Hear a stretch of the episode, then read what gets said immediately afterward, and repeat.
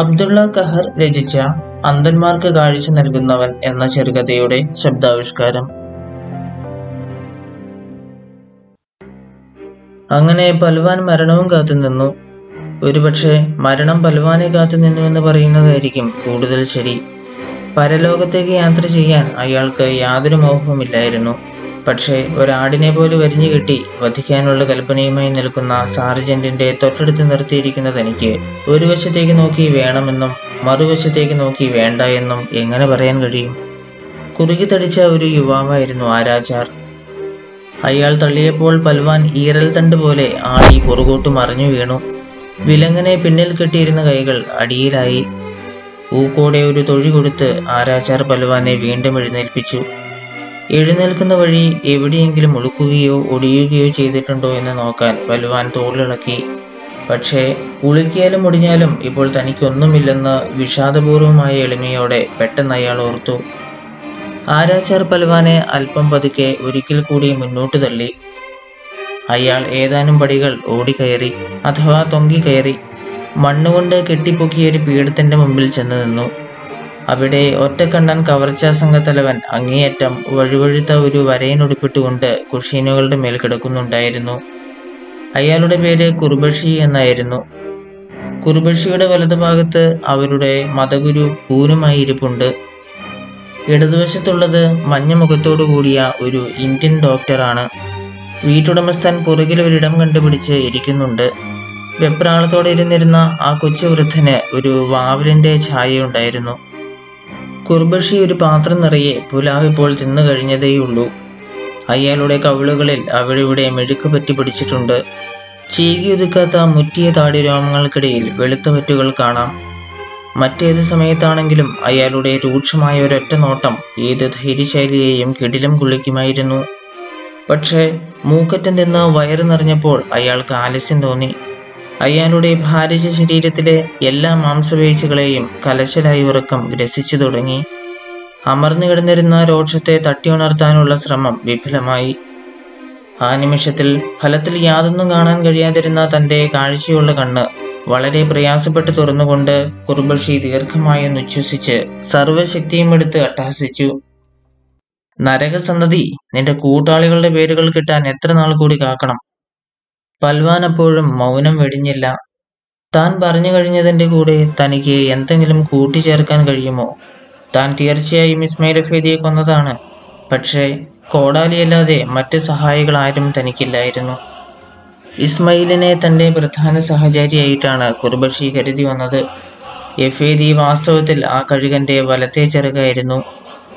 അൽക്കാർ മസാറിനടുത്ത് വെച്ച് രക്തനക്ഷത്രധാരിയായ ഒരു അശ്വസേനാനിയുടെ വെടിയുണ്ട ഇസ്മായിൽ എഫേദിയുടെ ചെങ്കിൽ തറച്ചപ്പോൾ കുറുബക്ഷി പോരിൻ്റെ നടുവിൽ നിന്ന് അയാളെ പിടിച്ച് തൻ്റെ പുറത്തിട്ട് മലയിലേക്ക് കുതിരയോടിച്ചു പോയി. പുറകിൽ തന്നെ ഭടന്മാർ വരുന്നില്ലായിരുന്നെങ്കിൽ കുറുബക്ഷി തൻ്റെ വിശ്വസ്ത സഹചാരിയുടെ മുറിവ് വച്ചു കിട്ടിയേനെ. പക്ഷേ കൂർത്തുയർന്ന തൊപ്പികളിൽ രക്തനക്ഷത്ര ചിഹ്നങ്ങൾ അണിഞ്ഞ അശ്വഭടന്മാർ രക്ഷപ്പെട്ടവരെ വാശിയോടെ പിന്തുടരുന്നുണ്ടായിരുന്നു. അതുകൊണ്ട് നിമിഷ നേരത്തേക്ക് പോലും കുതിരയെ നിർത്തുന്ന പ്രശ്നമേ ഇല്ലായിരുന്നു.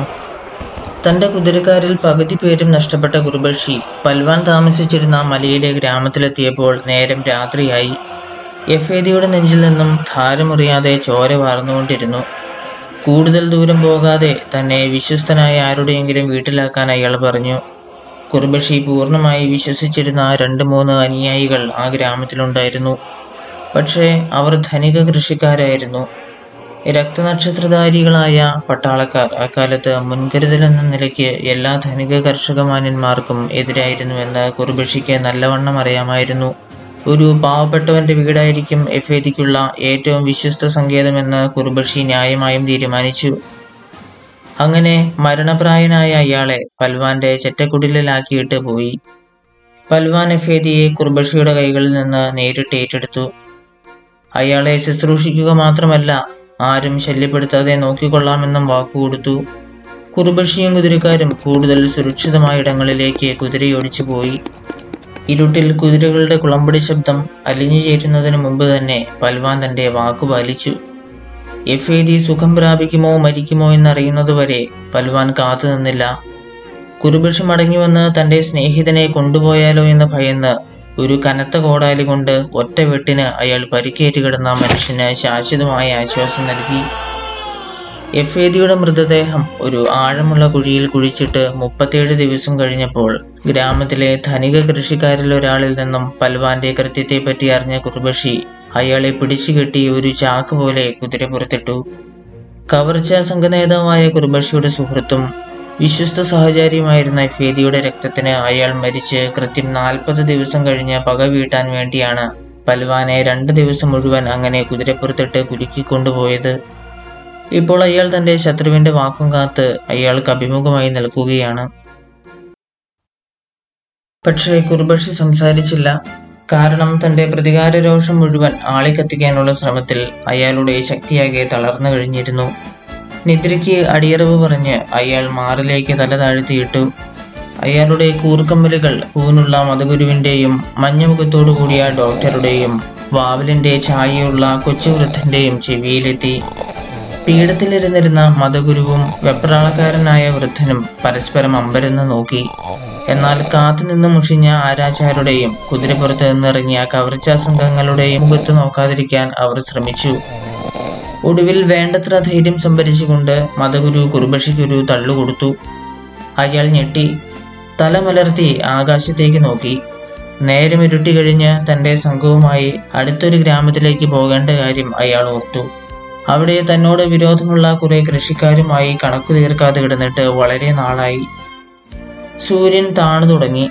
അസ്തമനത്തിന് രണ്ടോ മൂന്നോ മണിക്കൂർ മാത്രമേ ബാക്കിയുള്ളൂ. അതുകൊണ്ട് ഈ തെമ്മാടിയെ വകവരുത്താനുള്ള സമയമായെന്ന് കുറുബക്ഷി നിശ്ചയിച്ചു. ഒരു ചെന്നായുടേതുപോലെ തിളങ്ങിക്കൊണ്ടിരുന്ന അയാളുടെ ഒറ്റ കണ്ണ് പൽവാന്റെ മേൽ തറച്ചു. ആ ഭീതിതയമായ നോട്ടമേറ്റ് പൽവാൻ പതറിയില്ല.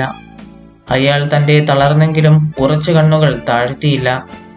പെട്ടെന്ന് മുന്നോട്ടാഞ്ഞുകൊണ്ട് കുറുബക്ഷി അങ്ങേയറ്റം ഉച്ചത്തിൽ ഗർജിച്ചു. വൃത്തികെട്ട മനുഷ്യ, ആരാചാർക്ക് പകരം ഒന്നോ രണ്ടോ ജീവിതമാണ് നിന്റെ പിന്നിലുള്ളതെന്നാണോ നിന്റെ വിചാരം? പിന്നിൽ തൻ്റെ വീർത്ത വിരലുകൾ ചലിപ്പിച്ചുകൊണ്ട് പൽവാൻ കുറുബക്ഷിയുടെ മുഖത്ത് തന്നെ നോക്കി. പ്രഭു, അയാൾ പറഞ്ഞു, പറയാനുള്ളതെല്ലാം ഞാൻ പറഞ്ഞു കഴിഞ്ഞു. ഇനി ബാക്കിയൊന്നുമില്ല. എഫേദി പാവപ്പെട്ടവരെ കൊന്നു, ഞാൻ അയാളെ കൊന്നു. അങ്ങ് എന്നെ കൊല്ലാൻ പോകുന്നു. എങ്കിലും ഞാൻ മരിക്കുന്നതിന് മുമ്പ് അള്ളാഹിക്ക് പ്രീതി നൽകുന്ന ഒരു കാര്യം ചെയ്യണമെന്ന് എനിക്കുണ്ട്. അള്ളാ അങ്ങിനി എട ബോഷ, കുറുബക്ഷി വിളിച്ചു പറഞ്ഞു. ആ വിശുദ്ധ നാമം കളങ്കപ്പെടുത്തരുത്. ദൈവദോഷം പറയണമെന്ന് ഞാൻ സ്വപ്നത്തിൽ പോലും ചിന്തിച്ചിട്ടില്ല, പൽവാൻ വിഷാദപൂർവ്വം പുഞ്ചിരിച്ചുകൊണ്ട് പറഞ്ഞു. ഇല്ല പ്രഭു, എൻ്റെ അവസാന മണിക്കൂറിൽ എനിക്ക് മറ്റു കാര്യങ്ങളെപ്പറ്റി ചിന്തിക്കേണ്ടതുണ്ട്. അല്ലയോ വിവേകശാലിയായ പ്രഭു, അള്ളാഹിക്ക് പ്രീതികരവും അതേസമയം അങ്ങേക്ക് പ്രയോജനപ്രദവുമായ ഒരു കൃത്യം ചെയ്യാൻ എന്നെ അനുവദിക്കണമെന്ന് ഞാൻ വിനീതമായി പ്രാർത്ഥിക്കുന്നു. നിന്നെക്കൊണ്ട് എനിക്കെന്ത് പ്രയോജനമാണ് കിട്ടാവുന്നത്? കുറുബക്ഷി രൂക്ഷമായി അട്ടഹസിച്ചു.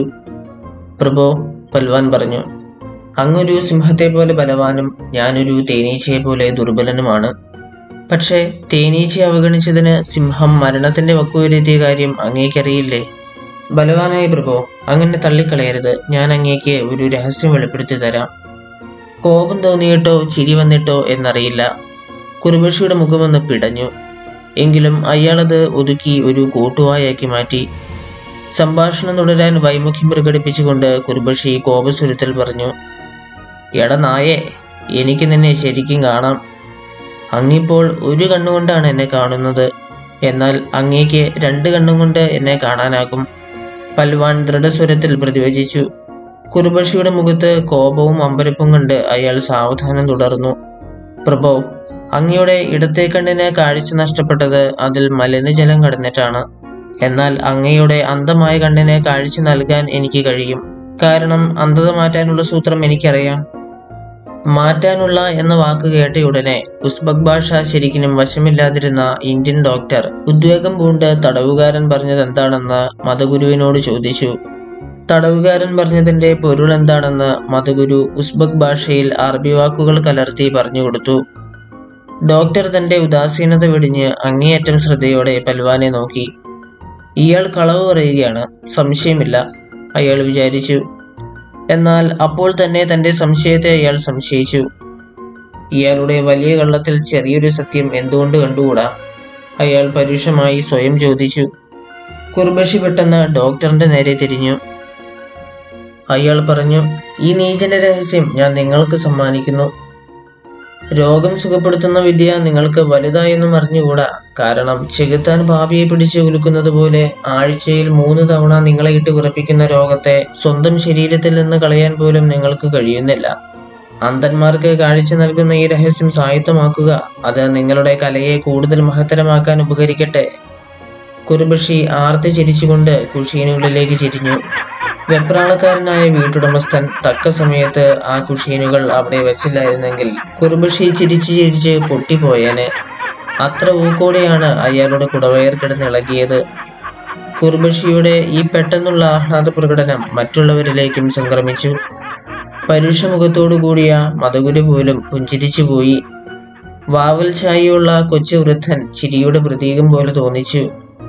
ഡോക്ടർ മാത്രം നിർമര്യാദമായ ആ ആഹ്ലാദ പ്രകടനത്തിൽ പങ്കുകൊണ്ടില്ല. അവസാനം കുറുബക്ഷി ശാന്തനായി. ആ വിഡ്ഢിയുടെ കെട്ടുകഥൽ കേട്ട് ഞാൻ മടുത്തു. ശ്വാസം വീണ്ടു കിട്ടിയപ്പോൾ അയാൾ പറഞ്ഞു, ഡോക്ടർ, നിങ്ങൾ അവനോട് സംസാരിക്കൂ. കുഷീനുകളിൽ സുഖിച്ചിരുന്നു കൊണ്ട് കുറുബക്ഷി ഒരു തൂവാലയെടുത്ത് തന്റെ മുഖത്തു നിന്നും വിയർപ്പൊപ്പിക്കളഞ്ഞു. ക്രൂരത വിളിച്ചറിയിക്കുന്ന വികൃത സ്മിതത്തോടെ അയാൾ പറഞ്ഞു, പൂച്ച അത് പിടിച്ച എലിയെ ഉടനെ കൊല്ലുന്നില്ല, ആദ്യം തട്ടിക്കളിക്കും. നമുക്കും അല്പം തട്ടിക്കളിക്കാം, അല്ലേ ഡോക്ടർ? ഡോക്ടർ തലയാട്ടിക്കൊണ്ട് പൽവാന്റെ നേരെ തിരിഞ്ഞു. നിനക്കിതുവരെ ഒരൊറ്റ കുരുടനെങ്കിലും കാഴ്ച നൽകാൻ കഴിഞ്ഞിട്ടുണ്ടോ? അയാൾ പരുഷമായി ചോദിച്ചു. ഇല്ല, പൽവാൻ നേരെ പറഞ്ഞു. ഞാൻ ഇതുവരെ ആരെയും ചികിത്സിച്ച് ഭേദപ്പെടുത്തിയിട്ടില്ല. പക്ഷേ എൻ്റെ വൃദ്ധനായ ഗുരു ഒരിക്കലൊരു കുരുടന് വീണ്ടും കാഴ്ച നൽകി. ആ കുരുടന് കാഴ്ച കിട്ടി. എന്നാൽ ഗുരു കണ്ണുപൊട്ടി മരിച്ചു. എങ്ങനെ മരിച്ചു? തൻ്റെ കാഴ്ച കുരുടന് നൽകിയതിനാലാണ് അദ്ദേഹം മരിച്ചത്. മരവിച്ച വിരലുകൾ ഒന്നുകൂടി ചലിപ്പിച്ചുകൊണ്ട് പൽവാൻ ശാന്തസ്വരത്തിൽ പറഞ്ഞു, പ്രഭുവിൻ്റെ അന്ധമായ കണ്ണിന് കാഴ്ച നൽകി കഴിയുമ്പോൾ ഞാനും അന്ധനാകും. ഈ മറുപടി തന്നെ തെല്ലും അത്ഭുതപ്പെടുത്തുന്നില്ലെന്ന് ഡോക്ടർ നടിച്ചു. അയാൾ കൂടുതൽ പരുഷമായി ഇങ്ങനെ ചോദിച്ചു, എന്താണ് നിന്റെ ഗുരുവിൻ്റെ പേര്? തനിക്ക് യഥാർത്ഥത്തിൽ അന്ധത മാറ്റാൻ കഴിയുമെന്ന് എല്ലാവരും കണ്ട ശേഷം ഗുരുവിൻ്റെ പേര് വെളിപ്പെടുത്താമെന്ന് പൽവാൻ മറുപടി നൽകി. ഡോക്ടർ വീണ്ടും തലയാട്ടി. അയാൾ ചിന്തയിലാണ്ടു. വൈദികല അല്പസ്വല്പം അറിയാമായിരുന്നെങ്കിലും അറിവിനേക്കാൾ അന്ധവിശ്വാസമാണ് അയാളിൽ മുന്നിട്ട് നിന്നിരുന്നത്. പൽവാൻ തന്നോട് പറഞ്ഞത് അസാധ്യം മാത്രമല്ല അപഹാസ്യം പോലുമായി അയാൾ കരുതി. എങ്കിലും പ്രകൃതിയിൽ സാധ്യമായതും അസാധ്യമായതും തമ്മിൽ ഒരു വിഭജന രേഖ വരയ്ക്കാനാവില്ലെന്ന തൻ്റെ ഗുരുക്കന്മാരുടെ പണ്ടത്തെ അനുശാസനങ്ങൾ അയാൾ ഓർത്തു. തലച്ചോറില്ലാത്ത കുറുബക്ഷിയെ പോലുള്ള ഒരു മൂടൻ മാത്രമേ ഒരു ഡോക്ടറിനെ സ്വന്തം മലമ്പനി മാറ്റാൻ കഴിയാത്തതിന് കളിയാക്കൂ. ഏറ്റവും മഹാന്മാരായ ഹക്കീമുകൾ പോലും രോഗത്തിനു മുമ്പിൽ തലകുനിക്കുന്നു. ഡോക്ടർ പൽവാനെ നോക്കി പെട്ടെന്നൊരു തീരുമാനത്തിലെത്തി. എന്തുവന്നാലും ഈ സന്ദർഭം താൻ പാഴാക്കുകയില്ല. കുറുബക്ഷിയെ ചികിത്സിക്കാൻ എന്തെല്ലാം ഔഷധങ്ങളും പച്ചമരുന്നുകളുമാണ് വേണ്ടതെന്ന് അയാൾ പൽവാനോട് തനിക്ക് പരിചയമില്ലാത്ത ഭാഷയിൽ തപ്പിത്തടഞ്ഞു ചോദിച്ചു.